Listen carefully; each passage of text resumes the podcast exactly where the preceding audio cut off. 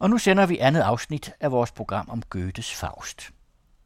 Den opmærksomme lytter opdagede vel sagtens, at det citat, der afsluttede første afsnit, ikke var Goethes lovprisning af naturen, men Brandes lovprisning af det første Faust-fragment.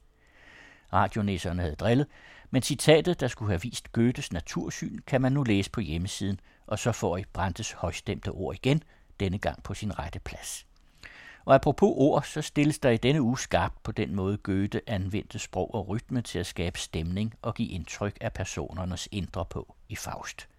Og det gøres i selskab med Jon Højer, der netop har nyoversat tragediens første del. Men når nu anledningen er der, så har vores teaterkritiker Rasmus Blæde Larsen også lige et par ord, han gerne vil tilføje.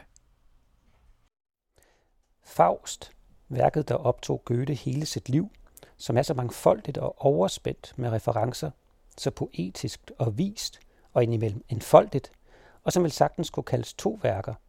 Tragediens første del, som vi forsøger at fokusere på i dette program, er undfanget i Goethes ungdom og færdigskrevet omkring hans 50. 20. år, og den anden del, først udgivet efter Goethes død, er en tour de force i menneskets skaberånd, samfundsorganisering og naturhistorie. Så anderledes og heterogent i sin tone, at det er vanskeligt og derfor også kun sjældent bliver opført. Heinrich Heine skriver et sted, at Faust er tyskernes værstlige bibel, og Hegel siger, at hvad bredden i indholdet angår, er der ikke skrevet noget værk, der kan måle sig med Faust.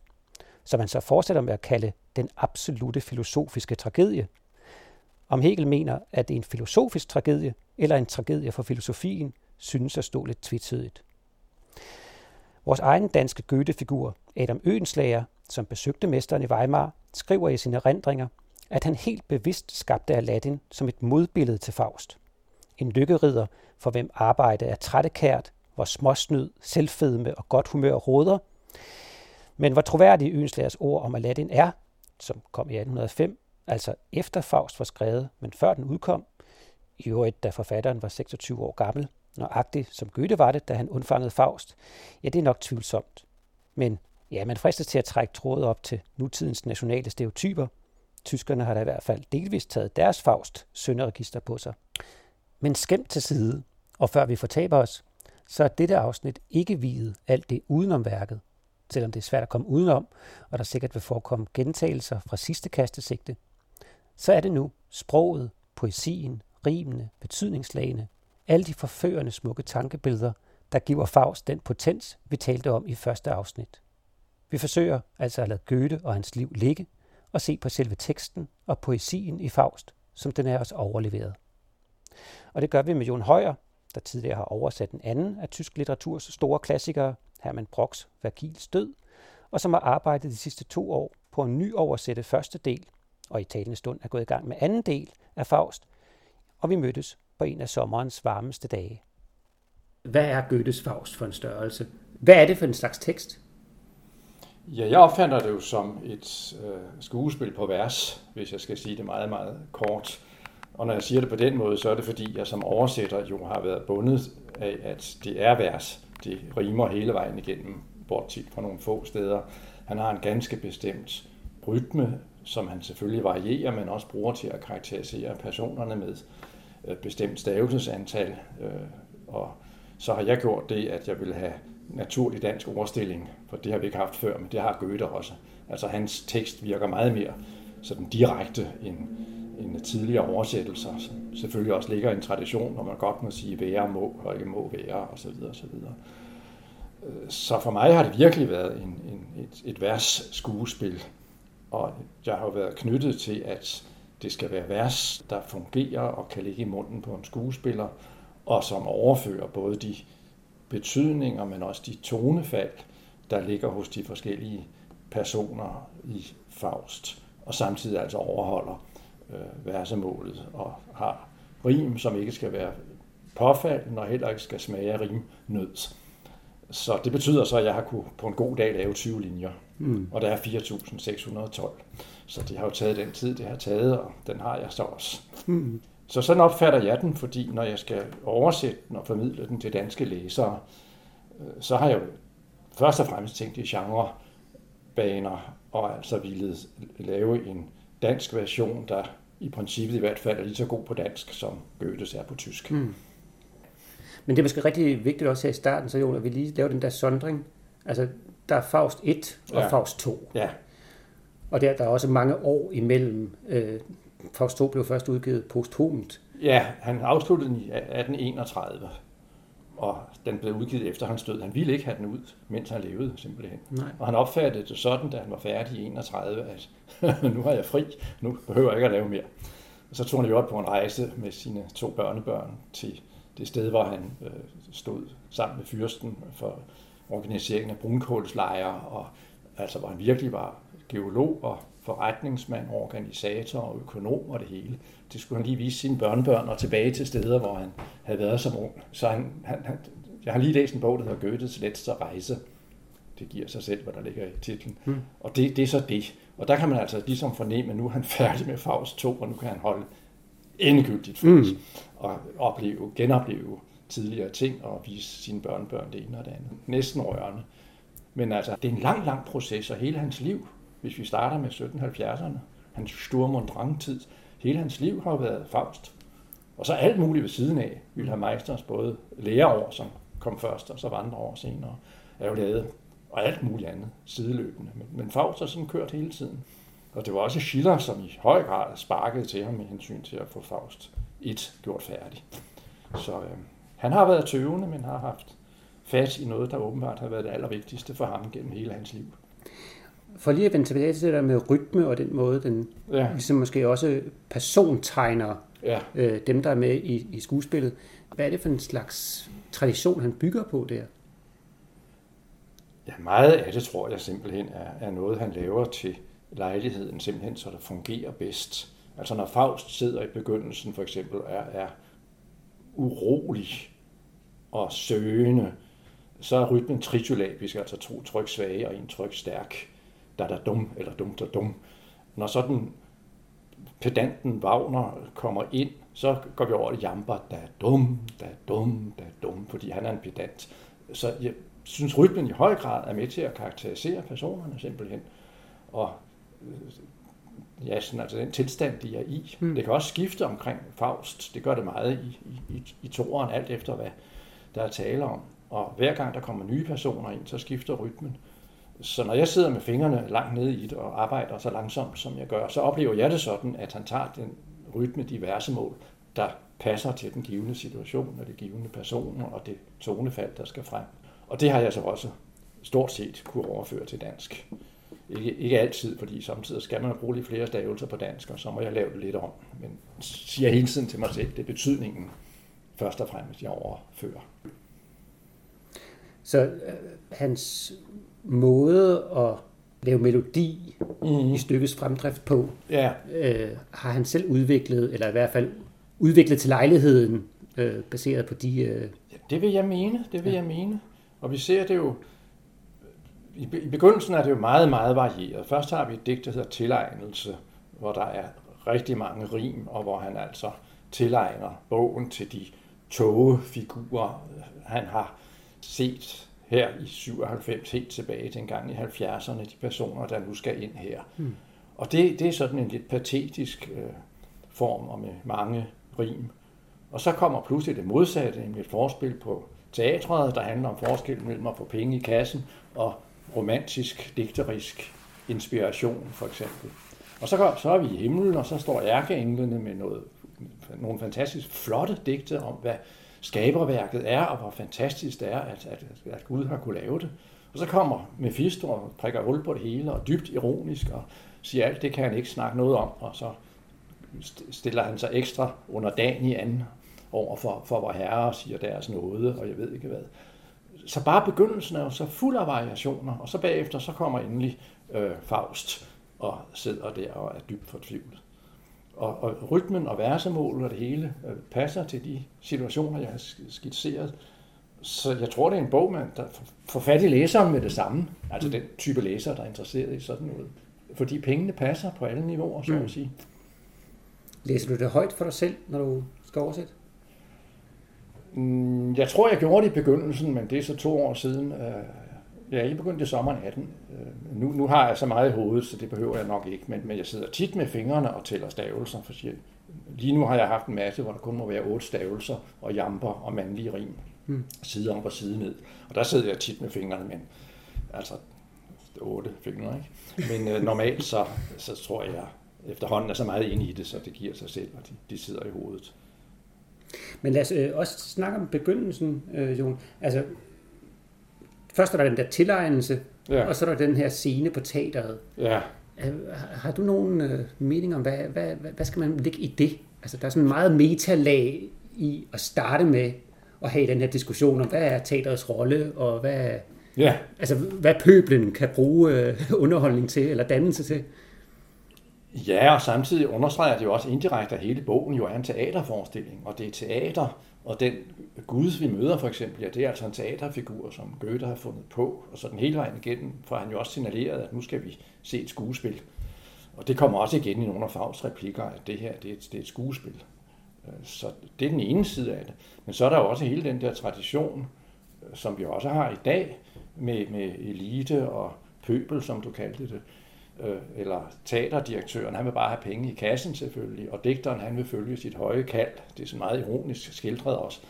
Og så er der en, som hedder Lustig på tysk, og jeg har kaldt ham øh, en gemytlig person. Det er sådan en harlekin tradition, der også er tale om her. Men hvor han bare vil glatte ud og, og sørge for, at nu snakker vi godt sammen, og der skal ikke ske noget her. Øh, så det er jo en problemstilling, jeg synes er, er meget aktuel. Øh, og hvis, hvis digteren kun vil følge sit høje kald, jamen hvordan kan han så nogensinde få det omsat til noget, der også kan give penge? Og hvis ikke det giver penge, så kan han jo heller ikke få det ud. Så det er en diskussion, der både handler om det, men for mig at se også handler om, at nu skal læseren være klar over, at det, det er teater, det vi skal til at se nu og høre nu. Mm. Og at alle figurerne er teaterfigurer. Sådan læser jeg der også. Ja. ja men det metalag fortsætter ja. hele vejen ind gennem stykket. Det vil jeg mene, ja. ja. ja. Og så, så spørger man sig selv, hvordan forholder den næste akt så, altså op i himlen sig til det første akt? Er det der med Gud og Mephistopheles, er det, er det stafage, eller er det i virkeligheden allerede begyndelsen på stykket? Jeg synes, det er begyndelsen på stykket, fordi det er der, vi har vedmålet mellem øh, Gud og, og Mephisto. Mm. Og det vedmål, som først slutter øh, på linje 7400 noget, altså langt, langt, altså i toeren, ikke? Mm. Over 12.000 linjer længere hen i alt. Men hvis det vedmål ikke var med, så, så gav det hele jo ikke mening. Og så bliver det jo overført øh, langt hen i etteren her til vedmålet mellem Faust og, og Mephisto der først har fulgt ham som en lille sort pudel, og så puster sig op og bliver til en flodhest og en elefant, og så er en farende student øh, i forklædning selvfølgelig, og så laver de det, det vedmål. Så hvis ikke scenen i, i himlen var med, med ærkeenglen og Gud og Mephisto, så gav det jo ikke mening med, med både vedmålet mellem Faust og Mephisto, men, men heller ikke med slutningen af toeren, som jo handler om, hvem vinder det vedmål mm. mellem Gud og Mephisto helt i begyndelsen. Mm. Og det gør så gør sig den Gud, som Goethe har fundet på. Må man lige tilføje, ja. synes jeg. Hvem er Mephistopheles? Ja, det er jo, det er jo djævlen og en del af, af helheden og alt det onde. Han præsenterer jo sig selv. Ja, ham, der altid søger at gøre ondt, men ender med at gøre godt. Ja. ja. En del af kraften blot, der altid kun vil ondt og altid kun gør godt. Hvad betyder disse gådefulde ord? siger Faust så, når du svarer. Ja, den ånd, der siger nej, så det forslår. Og det med rette, det der vokser frem og gror, fortjener kun, at det igen forgår. Langt bedre der om ingenting blev til, så hvad der hedder synd jeres munde og ødelæggelse, kort sagt det onde, det er mit element, alt det jeg vil. Sådan er han jo også, og det siger han som mere og mere om, men det er jo en præsentation, der svarer til det, læseren ser mm. gennem hele øh, bogen. Altså, så Mephistopheles er en inkarnation af et princip, det vil jeg mene. I menneskets ja. sjæl, eller i menneskets øh, ja, vel, tilværelse? I, i, i, i tilværelsen i meget, meget bred forstand, fordi han siger jo, at uanset hvor meget han prøver at jorde og ødelægge, så kan altid livskim alle mulige vegne, der farer frem i dyr og planter og mennesker og vokser og formerer sig, og han kan ikke holde det nede. Det, det er næsten formuleret som en masse ukrudt, han vil holde nede, men som altså vokser op hele tiden. Så det er livskim, alle vegne, som, som han vil holde nede, og det kan han bare ikke, for så meget magt har han jo heller ikke.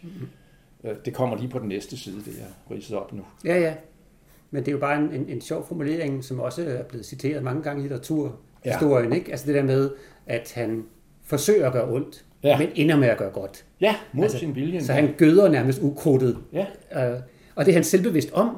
Ja, ja, og, og det er Gud jo også. Gud siger jo til ham i begyndelsen, at menneskene er, er sløve, og samtidig så skal de lige sådan have et pirk, og så sender han sådan en som Mephisto hen og, og giver dem det. Hmm. Så øh, det, det er jo både det, den ene og den anden, der har det. Ja, ja menneskelig fremdrift syner ofte hen, siger Herren, for mennesket vil alt for gerne holde sig i ro. Så derfor giver jeg det tit en følgesvend, der tirrer det og griber det med djævelsk klo. Så både Gud og Mephisto er sådan set ude i samme ærne, og begge bevidste om det. Mm. Jeg tror, at grunden til at kalde det stafase, det er måske ja. dårligt valgt ord, men det er jo fordi, at det er ikke en religiøs tekst, det her. Nej. Der er ikke, der er ikke sådan ondt og godt i en kristen forstand.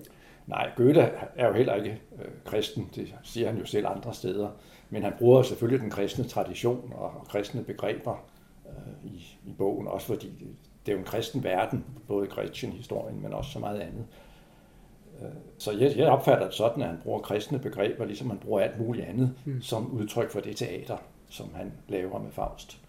Ja, og, og, og vel samtidig på en eller anden måde i tale sætter de her øh, størrelser i tilværelsen, den der dualisme mellem godt og ondt, og ja. liv og død og sådan, ja. i, i en eller anden, jeg ved ikke om det er en, en græsk forståelse, men der er i hvert fald også en hel masse referencer tilbage til, til græsk ja. filosofi, ja. øhm, som nogle bolde, der bliver kastet i luften, sådan oplever det lidt. Ja. Altså, der er, jo, der er jo hele tiden sådan en eller anden dobbelthed i både Faust og i Mephistopheles, som vi lige har snakket om. Og på den måde, så bliver den der introduktion i himlen også, sådan, synes jeg, sådan sjov, øh, den kaster et sjovt lys ind i, i selve stykket. Ja. Altså, fordi man aldrig helt rigtig ved, om søger Faust egentlig efter en form for forløsning. Vi starter jo i Faust med, at han er, er dybt nedtrykt og, og, og, og, og livsled. Ja. Han har brugt et helt liv på at søge viden, og han øh, har ikke fundet ud af noget. Han, jeg tror, at han siger et par, par sider inde i stykket, at øh, det vil være meget langt bedre ikke at vide noget som helst. Ja. Alt viden, det er bare omsonst. Ja, ja, det er jo så også der, han lander, og derfor øh, laver pakten med, med, med, Fisto. Fordi når, når han ikke kan få sin tørst efter viden opfyldt, og, jamen, så kan det være lige meget, og så heller alt muligt andet. Men der er vel også øh, i stykket indbygget en eller anden form for oplysningskritik. Ja, men der er jo kritik af alt. Der er også kritik af, af romantik og panteisme og af kejseren mm. over i toeren, som på nogle måder kan minde lidt om Trump. Øh, så der, der er kritik hele, hele vejen rundt, synes jeg. Og det kan jo også tillade sig, fordi han lægger den i munden på, på forskellige personer. Og så spiller de mod hinanden, mens han kan holde sig udenfor og sige, det, det er noget, der foregår på den scene, jeg Goethe har lavet. Men han kritiserer jo alverdens ting, mm. må man sige. For eksempel har jeg lige siddet med noget i, i det så i toeren. Øh, der er en stor kritik af hele den romantiske naturfilosofi, hvor alt hænger sammen i naturen og udvikler sig til højere og højere niveauer.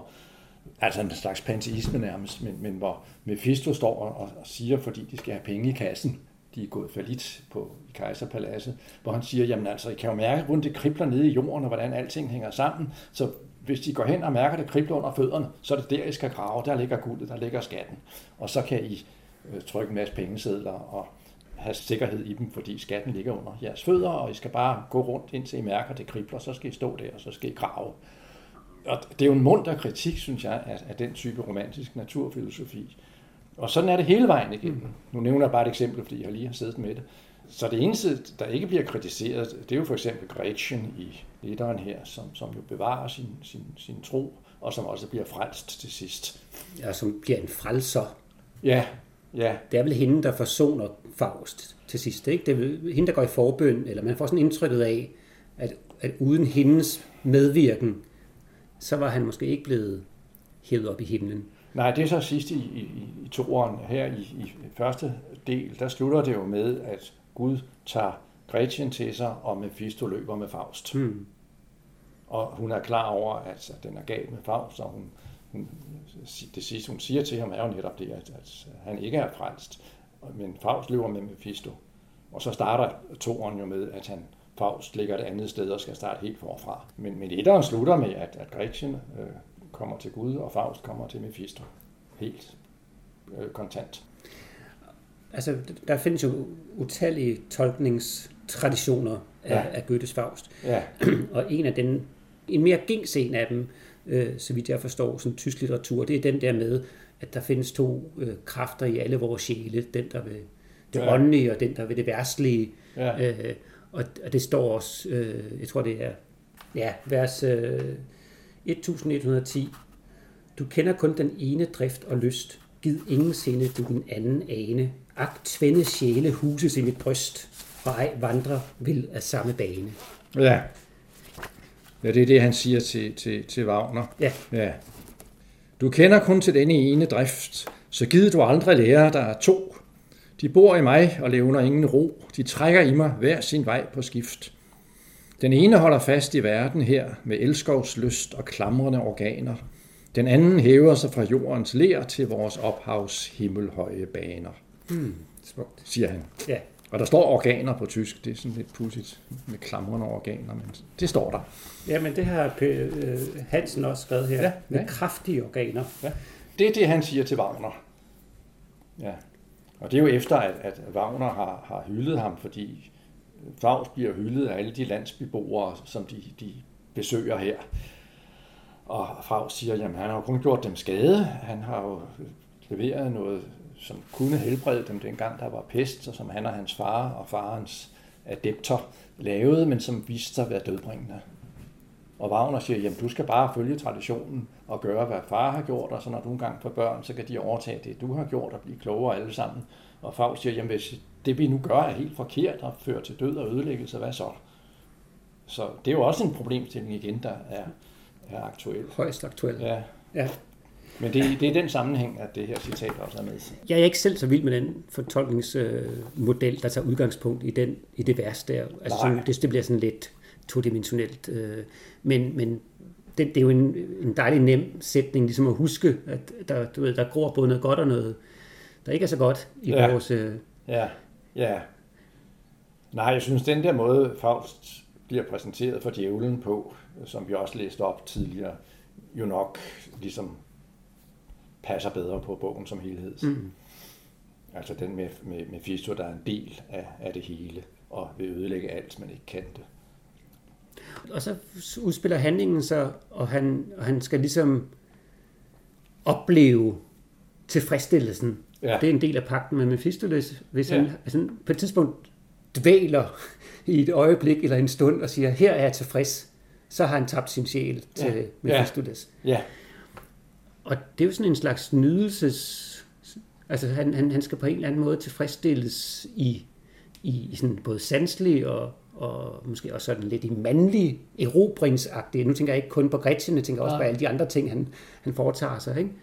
Har du nogen mening om, hvordan altså, præsenteres man her for sådan en slags artshistorie? At det er sådan, vi er som mennesker, eller er det civilisationskritik? Eller altså, hvor, hvordan skal man ligesom læse de der ting? Er det, er det, er det, er det bare et drama, hvor man kan identificere sig en gang imellem, og sådan gange så...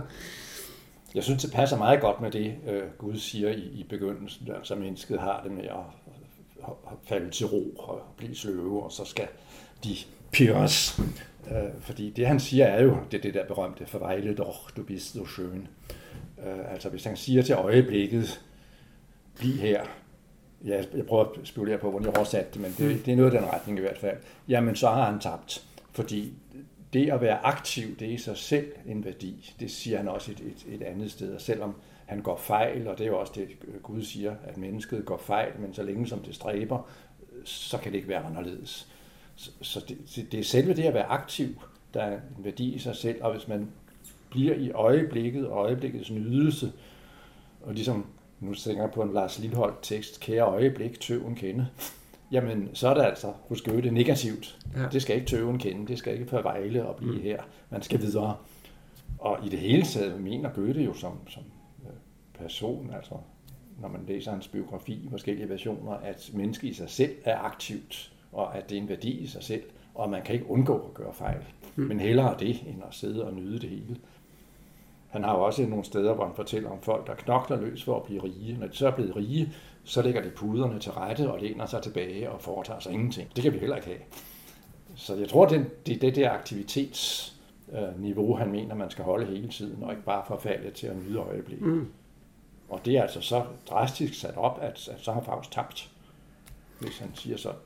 Altså sådan lidt satirisk, kunne man sige. Det lyder også lidt som på sådan en opskrift på, på disruption og, og startup virksomheder. Ikke? Altså, ja. Man skal ikke man skal være ked af at tabe lidt i svinget. Nej. Altså bare man hele tiden gør sig umage, så skal ja. det nok lykkes til sidst. Ja, ja, ja. ja. Og, og det er jo så også ligesom slutscenen i Faust i anden del. Og ja. man, man får ligesom, ja. hvad immer stræben sig bemydt, det er en ja. køn ved at løse er, ja. er det, skal man forstå det som en morale, eller hvordan har du det? Det tror jeg, fordi man kan jo koble den sammen med det, Gud siger i begyndelsen. Og det er jo også det med, at det at stræbe, det er en værdi i sig selv. Og selvfølgelig går man fejl, men i og med, at man stræber, så gør man det bedste, et menneske kan. Og i og med, at vi kun er mennesker, så vil vi begå fejl. Men han er jo det meste, sådan oplever jeg det i hvert fald, ja, altså det meste af Faust, er han jo et dumt svin. Ja, i, i høj grad i toeren. Og en af de sidste scener i toeren, der kan han jo ikke have, at der bor et nydeligt ældre ægtepar for hans enorme ejendomme, så de skal bare tryne sig ud. Og det dør de så af, fordi Mephisto hjælper ham. Han er jo dumt svin i den grad. Ikke? Men hvordan skal man så ligesom inkorporere i sin normale samvittighed eller moral, ja. at her, her ender han så med i virkeligheden at blive frelst? Ja, fordi det er jo, man, man, man kan jo tolke det velvilligt og koble det sammen med, med det, jeg sagde før med, at man begår fejl, når man stræber. Men når fejlen betyder, at andre mennesker dør, så ved jeg ikke. Men, mm. men det er altså, hvad, hvad, hvad Goethe siger.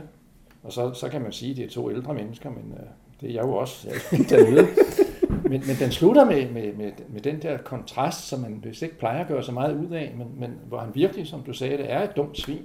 Mm. I og med, at han ejer det hele, så kan han bare ikke have, at der bor nogen på hans ejendom, selvom de ikke generer ham på nogen måde. Og de er jo øvrigt nogle gode folk, der har hjulpet en vandringsmand, vi Præcis. om lige før. Ikke? Ja.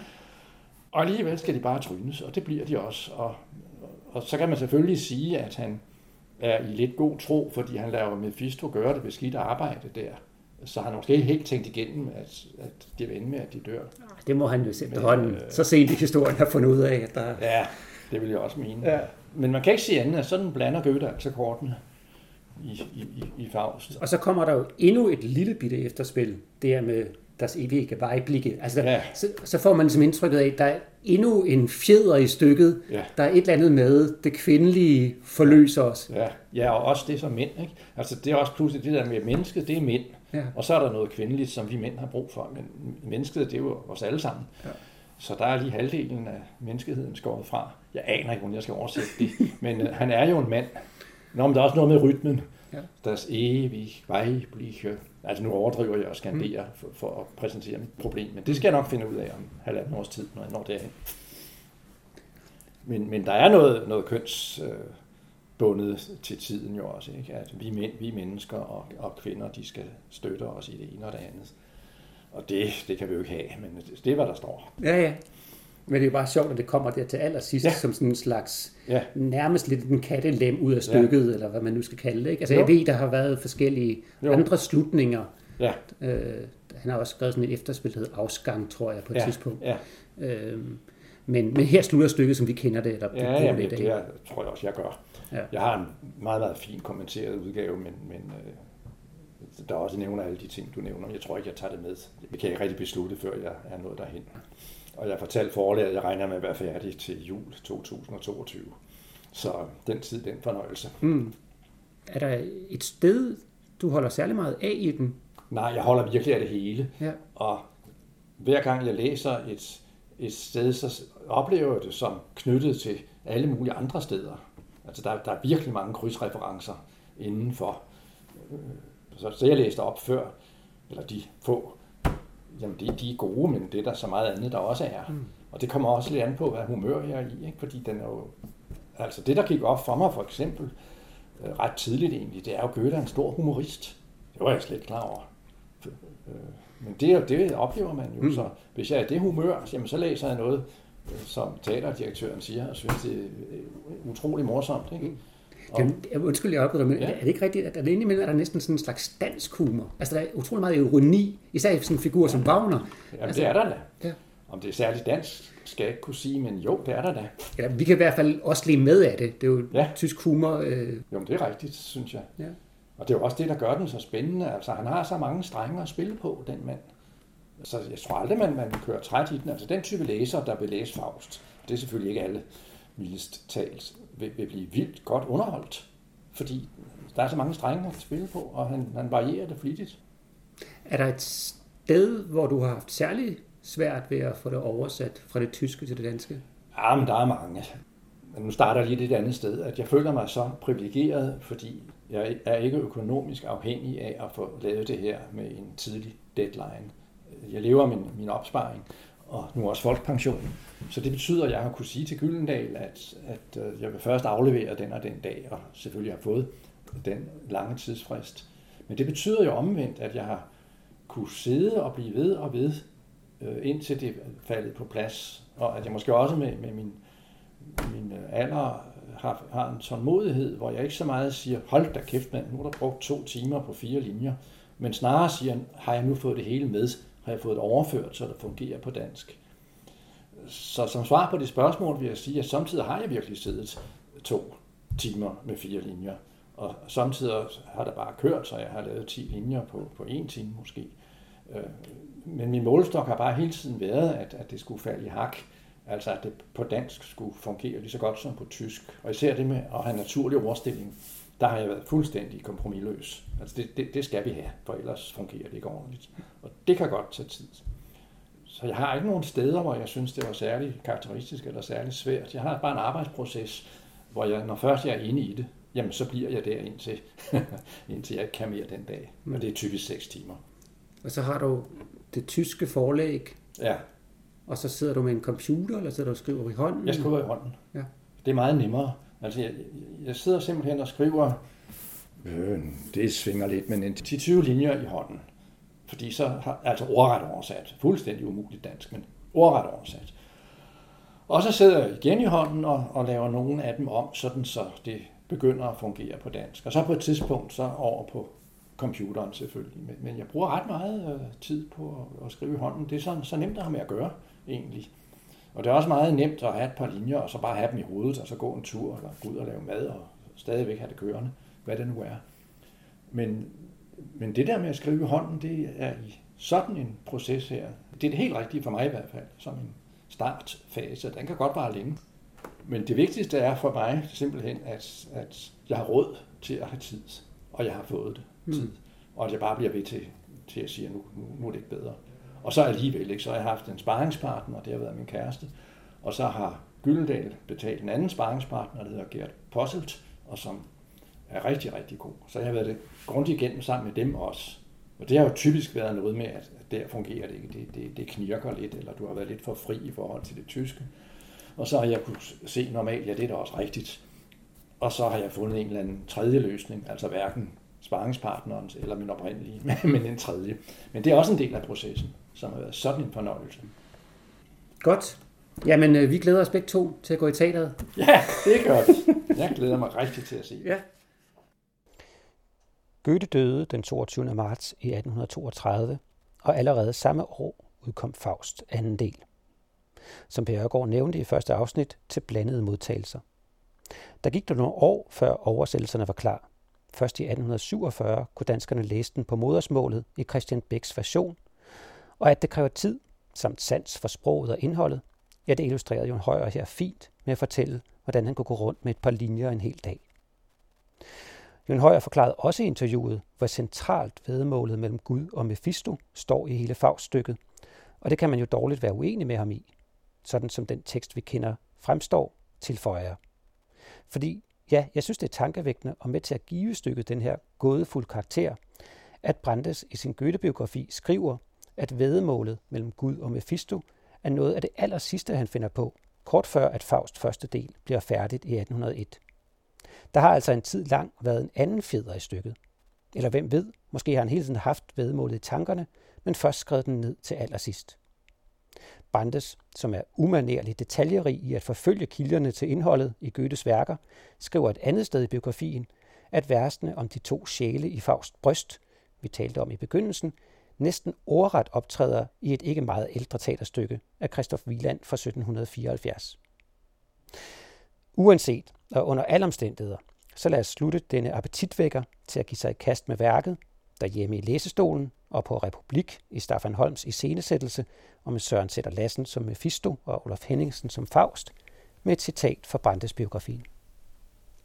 Den 3. september 1775 havde Karl August tiltrådt regeringen, og den 12. oktober kom han med sin unge gemalene til Frankfurt, hvor indbydelsen gentoges i bestemtere form. Goethe skulle sammen med kammerråd von Kalb, der opholdt sig i Karlsruhe, foretage rejsen til Weimar. Dog inden det kom så vidt, havde den unge Wolfgang Goethe nedskrevet endnu et brudstykke. Et dramatisk fragment, som han synes at have fået ideen til i slutningen af 1773, og som han har udarbejdet mellem oktober 1774 og begyndelsen af 1775 for den større halvdels vedkommende, i eftersommeren og efteråret 1775 for den mindres. Hvorpå han lod håndskriftet ligge, som det var, indtil han i 1788 under sit andet romerophold på ny tog det for sig og forsøgte at sætte sig ind i dets ånd og tone fra de unge dage. Han udgav det først i 1790 som fragment. Hvad han i midlertid i efteråret 1775, lige fyldt 26 år, fik færdigt, det var, så skødesløst han end behandlede det, den ypperste poesi, der var skrevet på denne jord i de sidste 160 år. En poesi, som selv han aldrig har overtruffet. Med Faust fra 1775 står Goethe på en sådan højde som digter, at han indskriver sit navn ved siden af klodens største mens. Dette 100 sider indeholder en overdådig sum af følelse, vid, fantasi og fornuft. En fylde af lødig velklang. En så overlegen kunst i tegningen af tre grundmenneskelige og dog symbolske skikkelser, og af nogle underordnede figurer, at al kritik af småting opløser sig i en andagt lignende beundring. Dette er skrevet for alle tider. Vil ikke gå i glemme, så længe det tyske sprog forstås. I hørte Rasmus Blæde Larsen i samtale med Jon Højer. Citatet var fra Brandes store Goethe-biografi. Links til litteratur brugt i programmet kan følges via hjemmesiden. Næste lørdag er Kastesigten tilbage med anmeldelser af teatersæsonens første premiere, som ud over Faust også opbyder Shakespeares Hamlet og Ibsens Lille Ejolf.